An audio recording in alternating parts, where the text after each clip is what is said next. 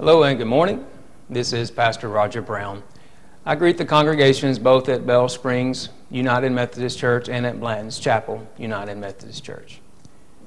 This sermon message is recorded for Sunday, January the 17th, 2021, the second Sunday after Epiphany.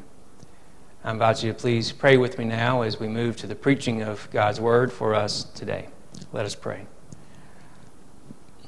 Almighty, all knowing, and ever present God, by your goodness and grace, we approach this divine appointment.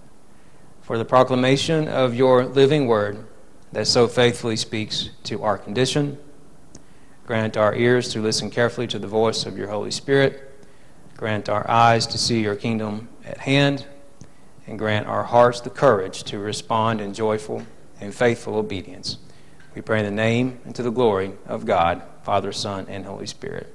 Amen. Today's sermon, The Rare Word, is the second sermon in a series called From the First Word to the Last Word. So each Sunday we will be looking at passages from Scripture that demonstrate occasions when God's presence showed up in a vocal way. We'll be looking at times when God stepped in to speak directly and personally with, with humanity. See, the God who we worship is a God who speaks. And we see that from Genesis to Revelation, from the first word of the Bible to the last word of the Bible. Each word is indeed God's word, the inspired word of God given to us. See, every time we come to the Bible, every time we read the pages on the Bible, we're not simply reading just any book. No, we are reading the very Word of God that has the power of salvation for our souls.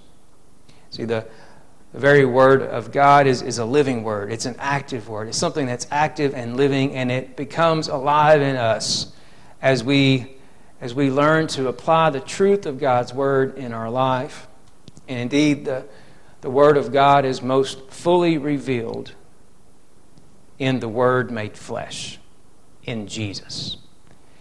In order to fully understand and fully embrace the Word of God, we, we need to always look to Jesus, who embodied the Word, as the Gospel of John tells us. And as we look at today's scripture and this occasion when God spoke to Samuel, this passage is often referred to as the call of Samuel, but it's, it's more than just that. It's, it's a revelation, it's a theophany, a vision that Samuel is given from, from God. And in this theophany, this passage of Scripture before us today, I'm drawn to this phrase in the beginning of, of the chapter in verse 1 that says, The word of the Lord was rare in those days. I think we can resonate. I think there's something that resonates in this scripture in our lives today. Uh, in these times of such isolation, uh, because of the ongoing pandemic, we uh, are living our lives in ways that are very isolated, especially uh, when it comes to the way we're doing church these days. And I know that uh, many of us are growing weary uh, in isolation, and it takes, it takes a toll on us.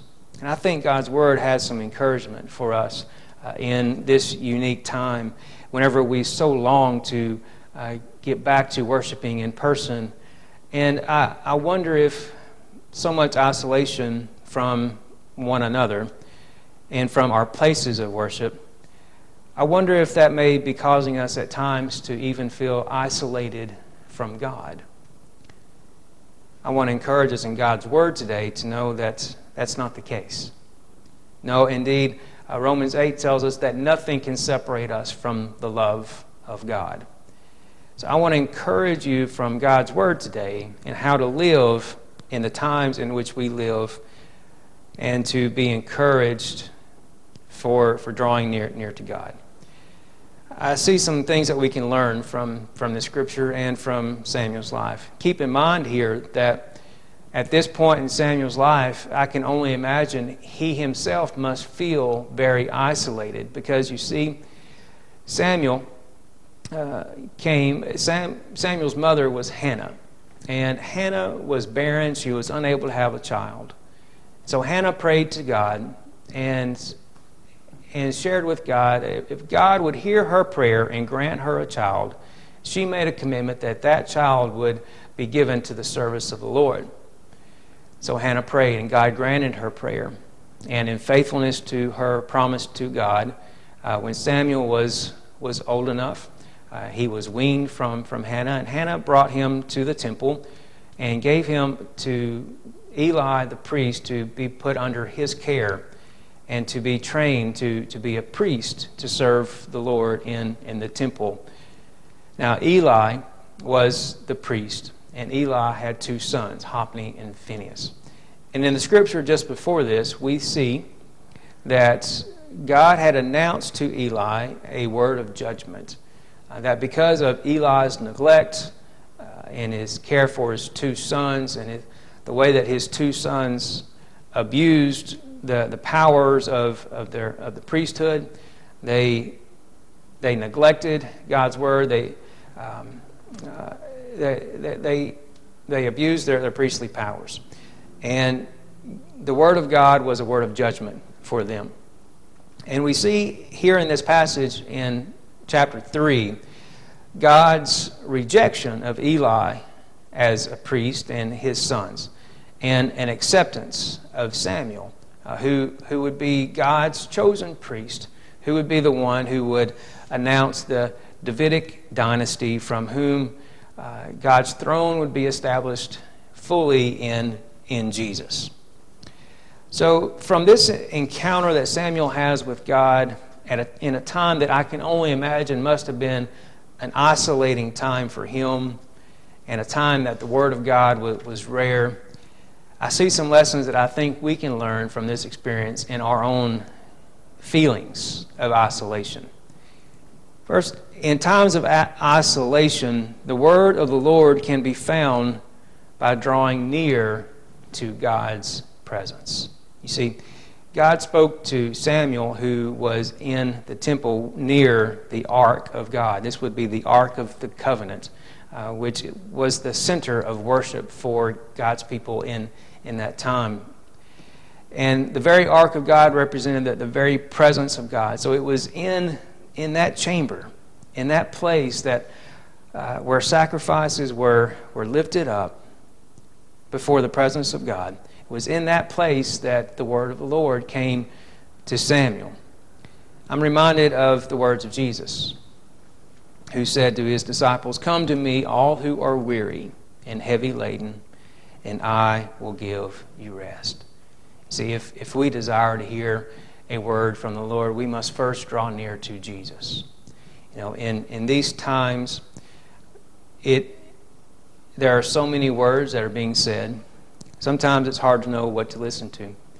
And it's, it's easy to allow all of these other competing words to create within our own hearts skepticism and cynicism. But if we will draw near to God, we will hear the one word, we will hear the one voice that has the authority and the ability to speak life and healing and hope into our lives. So, church, Draw near to Jesus in these days and let the voice of Jesus be the guiding voice that brings the word of the Lord to your heart. Secondly, in times of isolation, the word of the Lord can be found by those who come like a child. See, the scripture here makes it very plain that Samuel is just a boy. He is young. He is still a child. He is, he is not yet matured to accept the, the priestly responsibilities, but yet nonetheless, this boy, this child, is the one whom God has accepted. And it is this child that God uses to bring a word. See, never underestimate the means in which God can deliver a word into your life. I'm reminded of the scene uh, in Jesus' ministry when the children came to him. And the disciples, seeing the children came, they, they tried to intervene.